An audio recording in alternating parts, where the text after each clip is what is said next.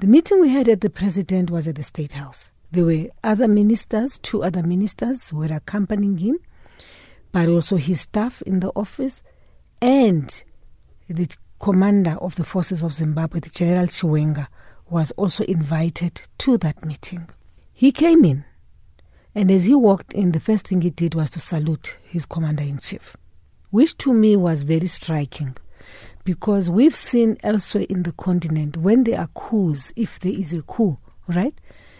Soldiers don't communicate very little, right? We've seen the West, we've seen blood being shed when there is a, a, a supposedly takeover.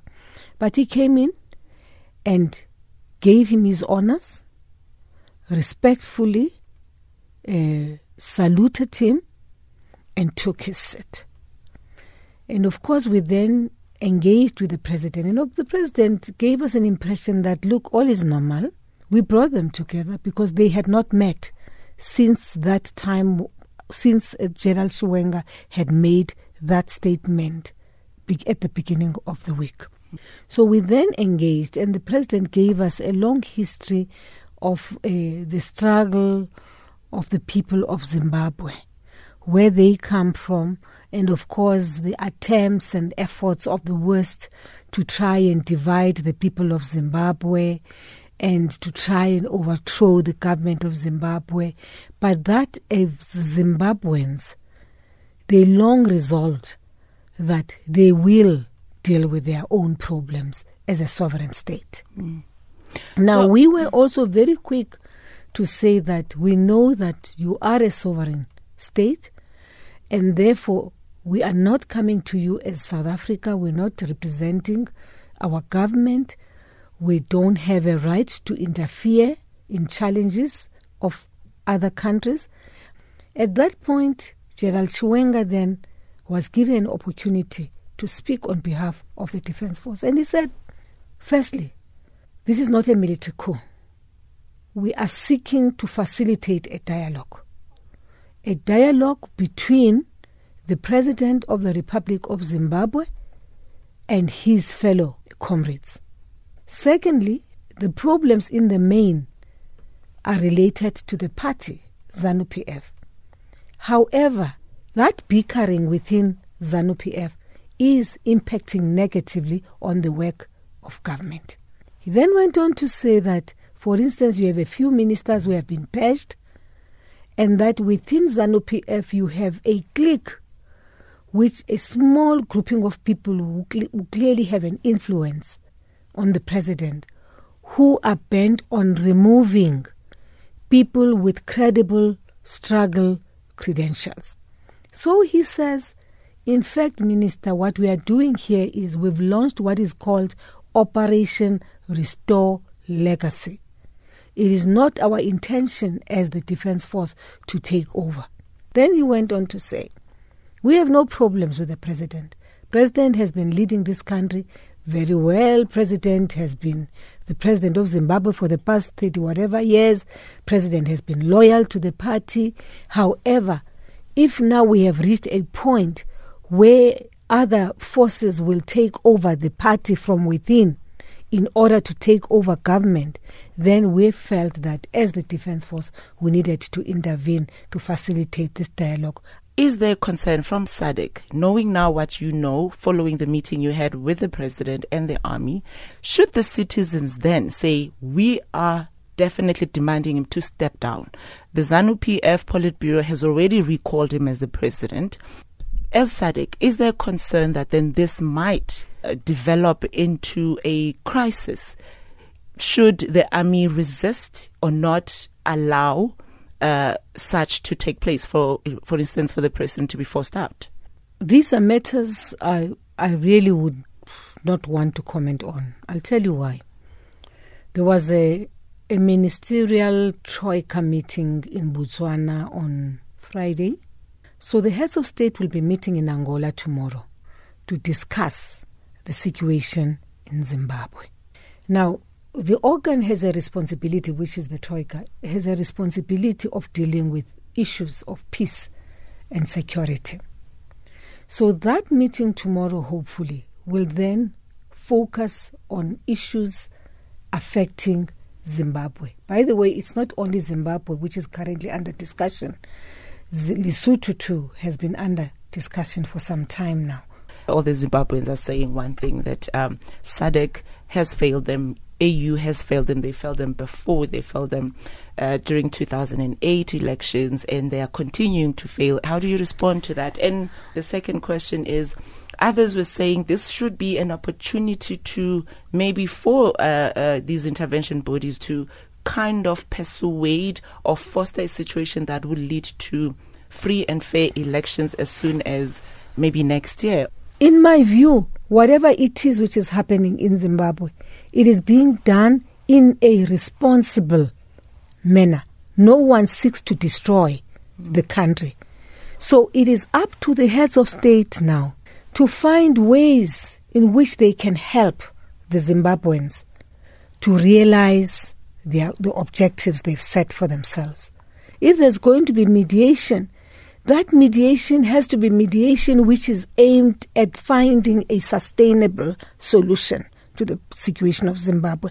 I think that Zimbabweans are not unfair in being critical of of the of of the multilateral institutions. They are not.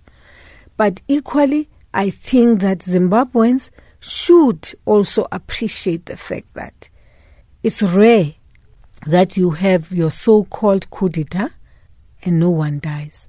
What has happened or will happen to Grace Mugabe? Was there any mentioning during the, the talks? They've said it a lot that this whole thing started because of how she was emerging as a possible uh, successor of President Mugabe. During the talks with the president, there was no mention of uh, the first the lady. first lady of Zim.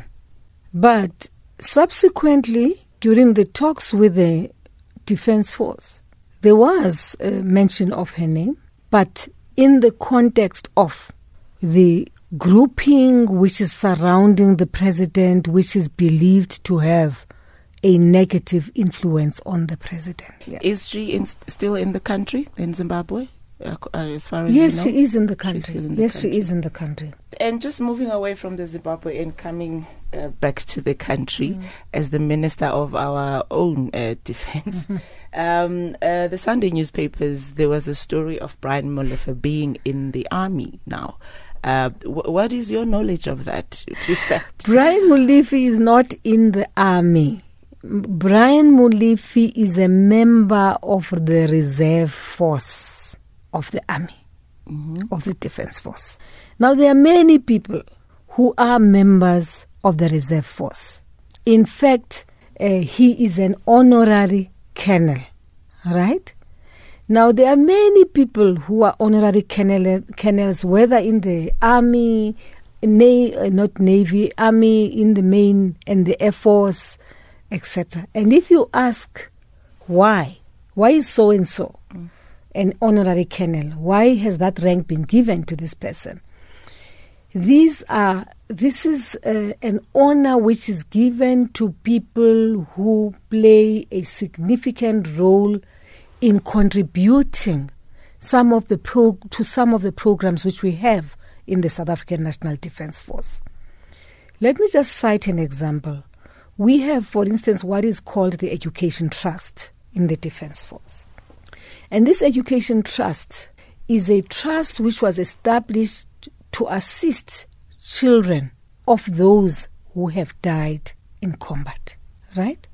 So these are children whose mothers, fathers were members of the SANDF.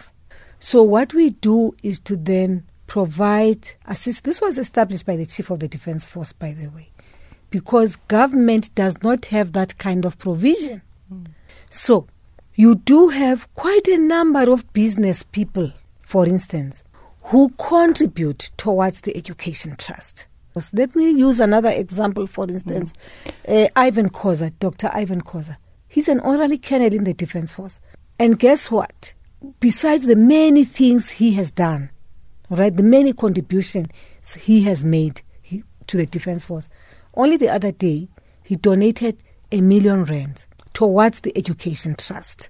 So, Brian Molefe is one of those brains we tap on, we pick, whose brains we pick on when there is something we need done in the defense force. Mm. Somebody then might say, because of this controversial clout mm. that is hanging over him, isn't the army concerned about that, or is there no need to then say, because of this, we're going to try to distance, or up until the issue is resolved? Mm. As you mentioned, you only you go to him as and when mm. you need to. Mm-hmm. So, because of now of all of these controversial issues, was there no need to say, well, maybe for now we'll just you know leave him leave him alone up until the issue is resolved? As far as I'm concerned there are no charges which have been placed before uh, Brian Molefe. I've not heard that there's a trial which is on. I've not heard that he's been found guilty.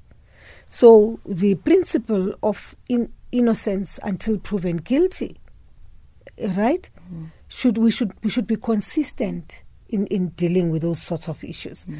I, it's an, so I don't want to prejudge the issue. If he has a particular skill which they felt they needed from him, right, to use, they use it. Fine, we get whatever information we need. But please, I think that uh, I, I, I do request that whatever may have been out there in the media, whatever the happenings, but let's not uh, come to a conclusion that he is as guilty as charged because we don't know that.